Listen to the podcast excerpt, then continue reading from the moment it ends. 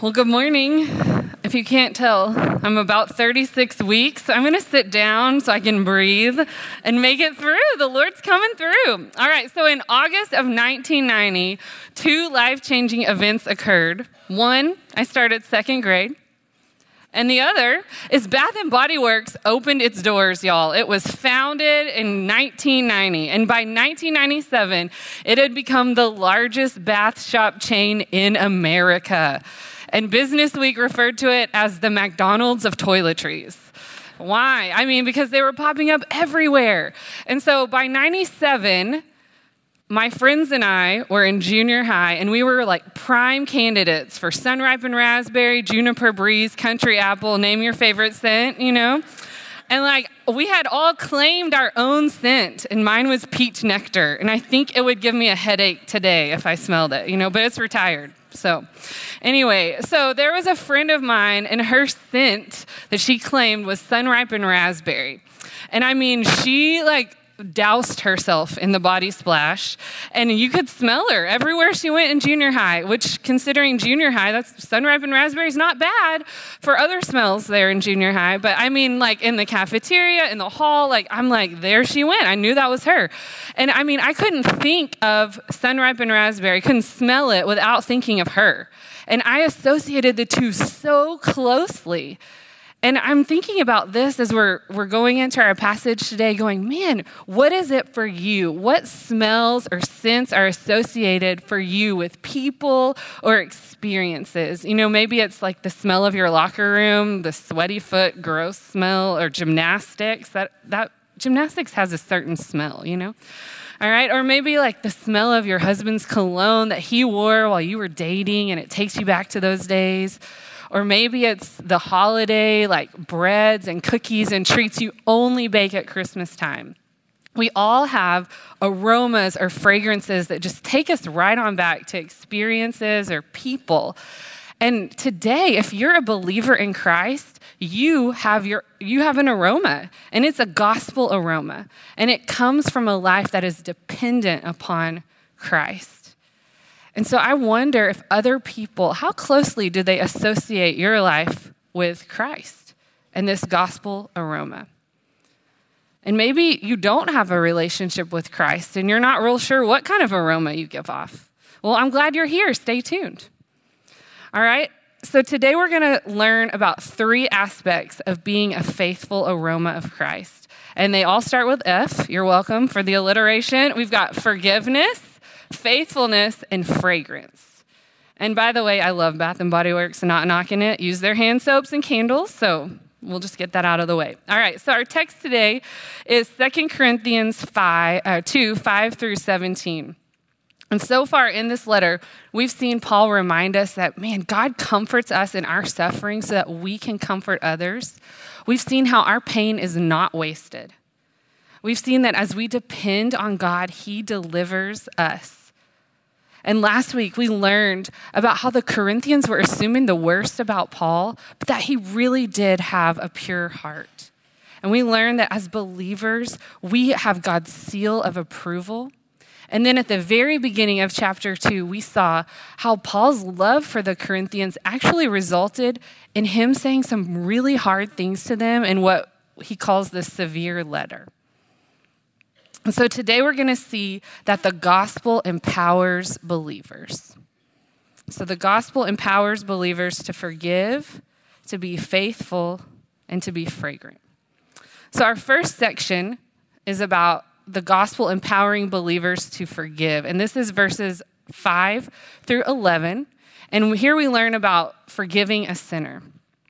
And we're going to see that forgiveness shows love, obedience, and awareness. So in verses five through eight, Paul shows us that forgiveness is a way to love. And so he acknowledges that there was a sin committed, there's a sinner, and he acknowledges that there was pain caused. In verse 5, he says, If anyone has caused pain or grief, so he's acknowledging, hey, there's been hurt. And then he acknowledges that there was a punishment that followed. In verse 6, he says, This punishment by the majority is enough. And so we think this was some form of church discipline that had happened. So, Paul isn't sweeping what happened under the rug, but he is addressing this and he's saying, okay, enough. It is time to forgive, to comfort, and to love. Verse 7, he says, Turn to forgive and comfort him. And then in verse 8, reaffirm your love for him. And I love one commentator pointed out that Paul avoids naming the culprit, probably out of consideration for this man's feelings. So even in his urging them to forgive and show love, Paul himself is showing love. So Paul says here to forgive. So let's take a minute and push pause and talk about biblical forgiveness. The Bible says in Colossians 3:13, "Forgive as the Lord forgave you." Now, while it may seem easier to forgive a small wound and harder to forgive somebody who wounds us deeply or repeatedly, it's when we remember that in Christ we ourselves are forgiven that we're able to forgive others, that Jesus' blood is enough for our sin and the sins committed against us. And as you saw in your lesson, forgiveness does not mean that we excuse someone's sin or that we deny our own pain, but rather that we entrust our demand for justice to God through Christ. Forgiveness is between you and God, and it doesn't depend on your offender's willingness to change or repay you. And forgiveness frees you to love others as Christ loved them. And there are some really heavy things in this room that some of you are carrying. And I want you to hear today that God sees you and He loves you. And He has forgiven you. And because of that, His gospel through you, it empowers you to forgive others. Now, in verses 9 through 10, Paul reminds us that forgiveness is actually an act of obedience. In verse 9, he says, I wrote to know whether you're obedient in everything. And so Paul's urging them to remember hey, you've been forgiven in Christ, and now that is why you can extend forgiveness to others. And if you look at some of uh, uh Paul's other letters in the Bible, in uh, Colossians, he writes and he says, Hey, forgive as the Lord forgave you. And then to uh, the Ephesians, he says, Forgiving each other, just as in Christ, God forgave you. And so this is a theme that we see. And so this to me says, Hey, this is not just a command for the Corinthians, like Corinthians, be obedient and forgive. This is for all believers. And when you think about how, when we think about like Christ's forgiveness of us, how could we like withhold the mercy and grace that we've received. But we do, we withhold it. And then in verse 11, we see that forgiveness shows us awareness of Satan's schemes. It says in verse 11, we're not unaware of his designs or schemes. So we know that Satan is not victorious in the end. We know that he cannot rob us of our relationship with God, but he loves to make believers ineffective and unproductive for God's kingdom work. And what better way to do that than destroy unity among brothers and sisters, especially within the church? And he may do that through encouraging, hey, hold this grudge, or fueling pride, or tempting us to think it's okay to withhold forgiveness. And so, Paul here is talking about the disruption of unity within the Corinthian church and one of its members. But does this not translate to any relationship? Maybe your family, community group, marriage. Before we got married, my husband and I appropriately shared about our pasts. And because he had stumbled in an area of purity in a way that I hadn't, I felt entitled, actually, to be slow to forgive him or just withhold forgiveness. And as I processed this, I realized that my own sin of pride and self righteousness were at play here. And when I say self righteousness, I mean, I thought I was like better or somehow I could be good enough for God on my own or morally superior because I hadn't sinned in the same way. But self righteousness, in and of itself, is a sin to God. And my self righteousness, I realized for the first time, it had convinced me that I thought because I hadn't stumbled in a certain way, I deserved someone who hadn't either. And what I was missing is that my sin deserves what all sin deserves death. Romans 6:23 tells us the wages of sin is death. But I was over here assigning value to sin based on my own human standards, totally missing hey, God is the only one who assigns value to sin. He's perfect and holy, and sin is sin is sin. My husband had repented. He had turned away from his sin. He had grieved it. And I was over here thinking, I don't know, mine's not that bad. Maybe I'm going to withhold forgiveness. But praise God for not giving up on me. God changed my heart. He showed me my own depravity, my own wickedness, my own sin, and His generous forgiveness of me. And the more I sat in this, the more my respect for my husband grew, just admiring his humility and his desire to confess and renounce, to share the hard stuff and then turn away from that. We had both been in need of forgiveness, but now I could see my part. And it's crazy. Like Satan was already trying to attack our unity and our oneness in marriage before we had even tied the knot. And it was when I realized how much Christ had forgiven me from that I realized withholding forgiveness really isn't even a thing. It's not an option for me as a believer. So, forgiveness shows love, obedience, and awareness. And I wonder today have you received Christ's forgiveness? If this is what's supposed to fuel our forgiveness of others, have you even received it? Do you know the gospel about how God is holy and perfect and he can't be around sin? And the Bible tells us that we've all sinned and fallen short of his glory, and that the consequence for our sin, or the punishment, or the payment, the wages of our sin is death. And because God is 100% just, Someone has to die for sin. His perfect justice demands payment. But because he's also 100% loving, he himself sent his very own son to be that exact payment. And Jesus lived a perfect life, and that is what makes him the only one who can actually pay and fulfill the cost of our sin. And he did it. He died on the cross for you and for me out of his great love for us. And this is the gospel. And when you choose to actually believe this, there's a difference between like knowing this and going, yeah, yeah, I know, I know Jesus died for me and that whole thing. But when you choose to actually believe it in your heart, that is when your relationship with God is restored. And that is the gospel. And if you have questions about that, that is like the number one conversation that we would love to have with you because it is the most important decision you'll ever make. Please come find someone if you want to talk more about that. Now, Paul was writing because the Corinthians were withholding forgiveness. So, the hard question for us today is who are you withholding forgiveness from? Is it a drunk driver who injured or killed a family member? Or maybe it's a kiddo who bullies your kid. Maybe you have trouble forgiving other kids who have been mean to your own children. Or maybe it's a person who abused you years ago and you haven't even ever told anybody about it. And I can't pretend to know what you're going through, but I do know Christ. And I know that He can empower you, His gospel, His love to forgive. The gospel empowered the Corinthians to forgive, and the gospel empowers believers to forgive today. All right, in our next section, verses 12 through 13, we learn about Paul's travel plans. And so, Paul, it tells us he heads to Troas. Verse 12 says, Why? To preach the gospel of Christ. And so we see him faithfully take the message of the gospel to where he sees an open door. Verse 12, it says that a door was open for me in the Lord. And so, even though there's a door open for him there, verse 13 says something interesting. It says, His spirit was not at rest.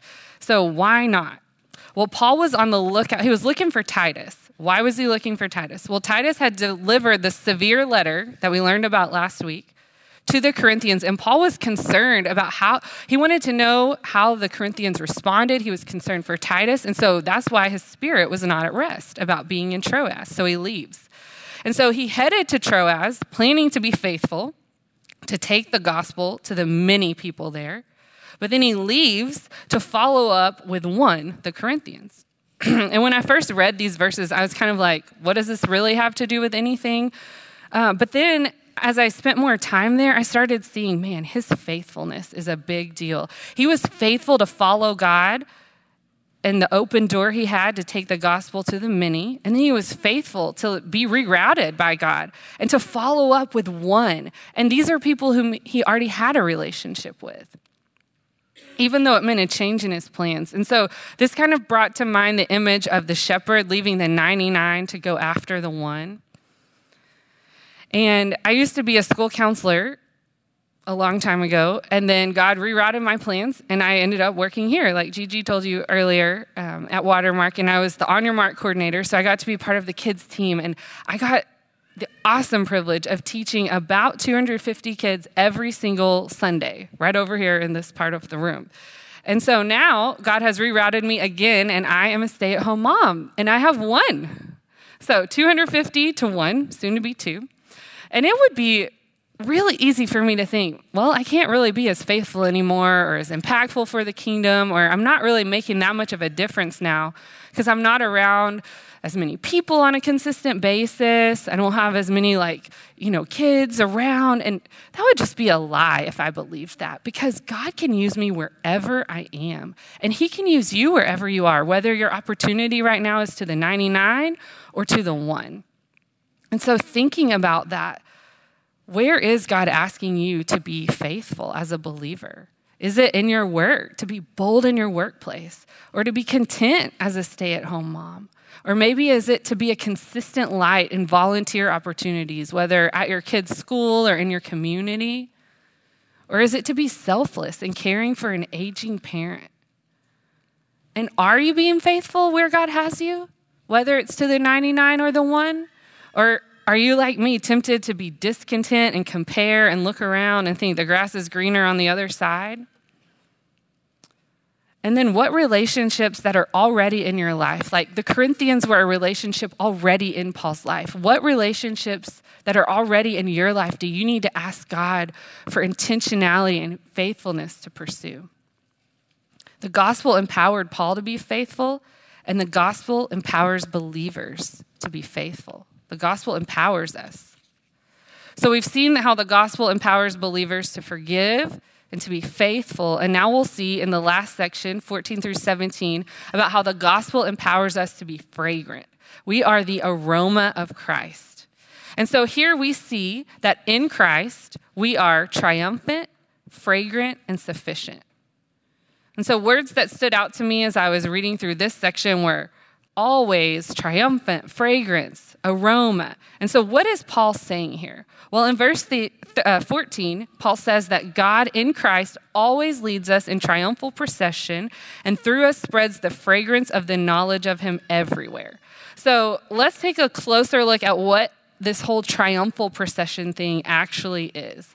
And so this was a parade, but not just any parade, okay? It was like bigger than your neighborhood 4th of July parade. Do you have those where they're like kind of dinky, but real cute?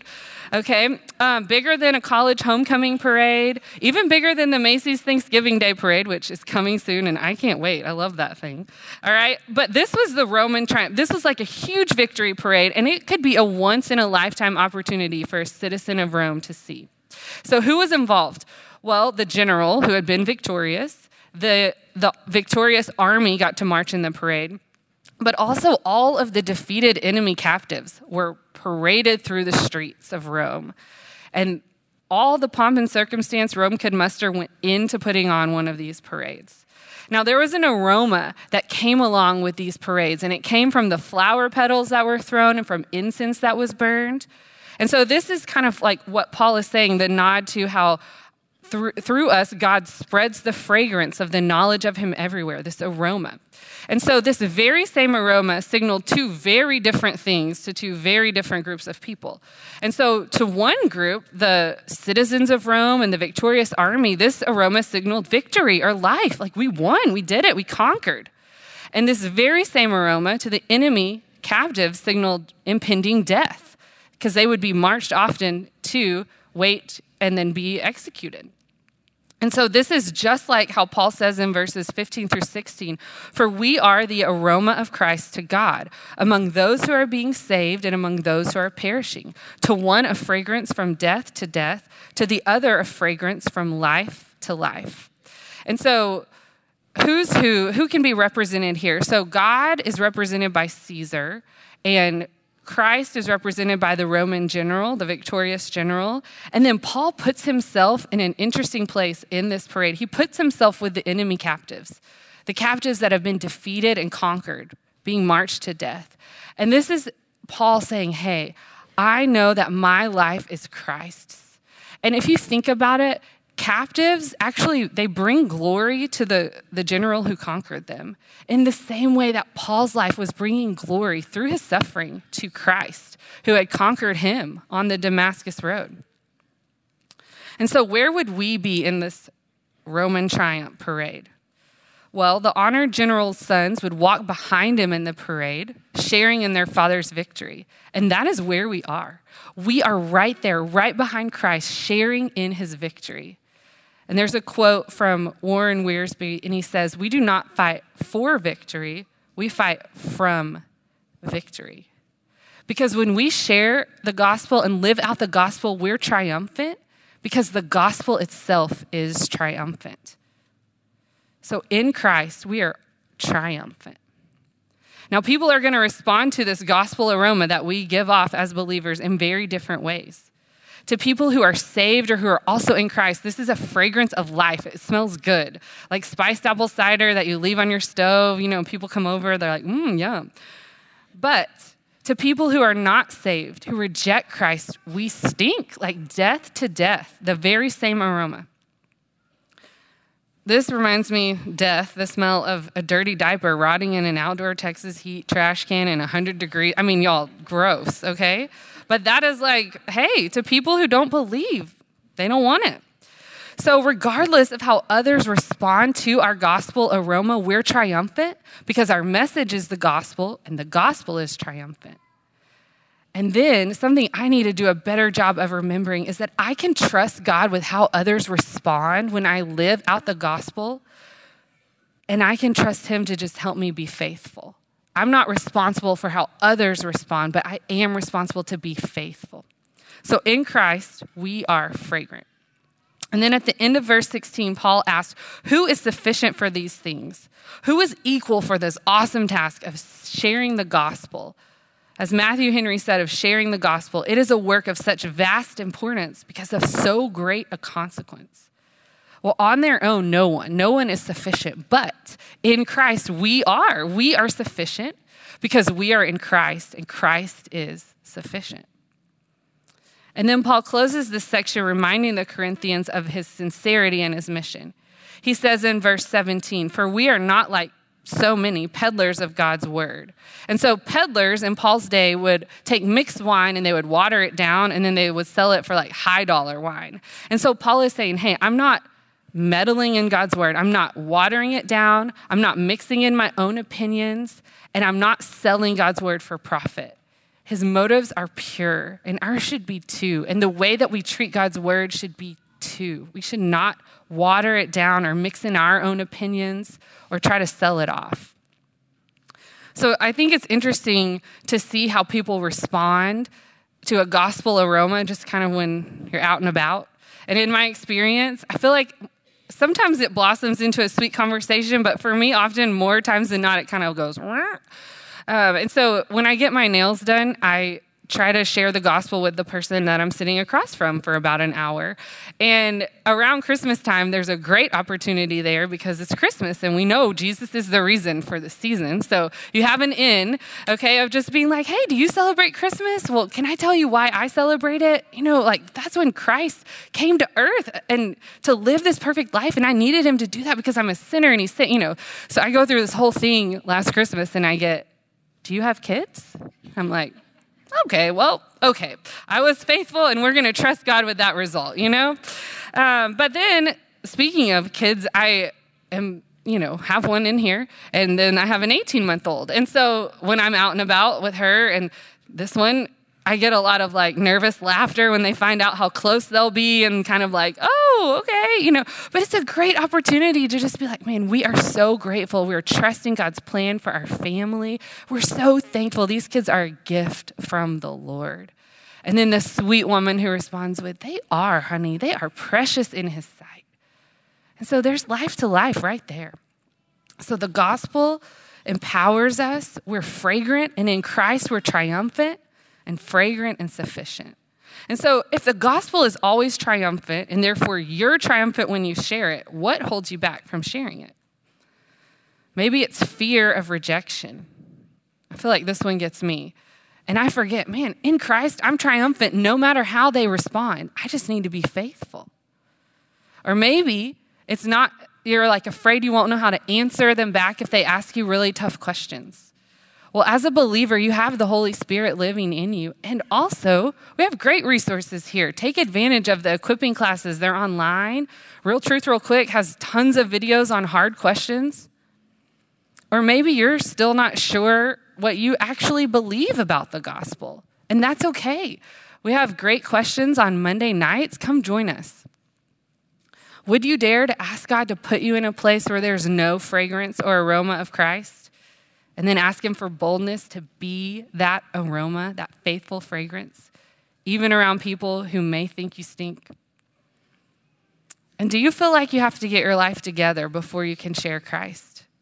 Or do you share out of your vulnerability and weakness, which actually points to Christ's sufficiency all the more? The gospel empowered Paul and the Corinthians to be fragrant, and the gospel empowers us as believers. The gospel empowers us to be fragrant. Now, I was studying this text and thinking about the whole like, we're the aroma of Christ. My first thought was actually, that means like when we share the gospel point by point, whole Romans road, bridge illustration, and at the end they say, I want to pray and receive Christ, right? And then I'm like, oh no, this this isn't good. I don't that doesn't happen for me often. But then I realized, you know, like the aroma of Christ, this fragrance, that is how we live day by day. And so I wanted to close today by sharing with you about some friends in my life who are gospel aroma, who I so closely associate with the gospel that I can't think of one without the other. Kind of like my sun ripened raspberry friend in junior high, but this is way better. So um, I think of my friend Amy, and she has five kids, y'all, and she considers them her primary area of discipleship. She is constantly looking not only to her own interest, but also to the interest of others. When there are decisions to be made, maybe about school or extracurricular activities, I mean, she is on her knees asking God for wisdom, and then she follows through. Whether that's like a scary unknown thing that she feels like he's leading her to do or something that goes against culture, she's obedient. And she seeks out time with other believers. She spends time in God's word. She serves in her local church. I'm just so encouraged by her. And we don't live in the same city, but I tell her often, man, you encourage me from far away because I know you're getting after it. Or my friend Katie, she is a student of God's word and she studies and shares what she learns in a way that's accessible and humble and relatable. And God's word truly is a lamp to her feet and a light for her path. It guides her as she lovingly enters into difficult conversations, not to win or to be heard, but because she truly cares about somebody knowing Jesus more. She's been such a model for me to see what it looks like to not just know God's word, but actually apply it to life. And then I think of my friend Kristen, who is often the only gospel aroma in her workplace. But she does not shrink back. Instead, she boldly asks God every day God, show me yourself and give me an opportunity to make you known. And through Christ, she lives a life that is worthy of the manner of the gospel of Christ, so that when he does give her opportunities, her life matches up with what she says she believes. Her belief truly does inform her behavior, and she encourages me to be more bold in my own faith. So these friends point me to Christ. But who are your people? Who is the aroma of Christ to you? And will you encourage them about that today? And then who has God put you around that you're the aroma of Christ to them? And will you trust Him to help you be a faithful fragrance? The gospel empowers believers. The gospel empowers believers to be forgiving and faithful and fragrant. And so next time you pass by Bath and Body Works, because you know you will at the mall soon. Or light your fall candle or like bake pumpkin bread. Remember that aroma, those aromas you smell, that is you. You are an aroma. You're the aroma of Christ. And as you move through this life, you're triumphant no matter how people respond to your message. Our call is to be faithful and let God do the rest because the gospel empowers us as believers. And so we're going to pray, and then Gigi's going to come up with a quick announcement. God, we thank you for your gospel. We thank you that in you we are sufficient because you are sufficient. And so I ask that you will help us be bold to live in a way that points back to Christ and to trust you with how people respond and just help us be faithful fragrances. In Jesus' name we ask, amen.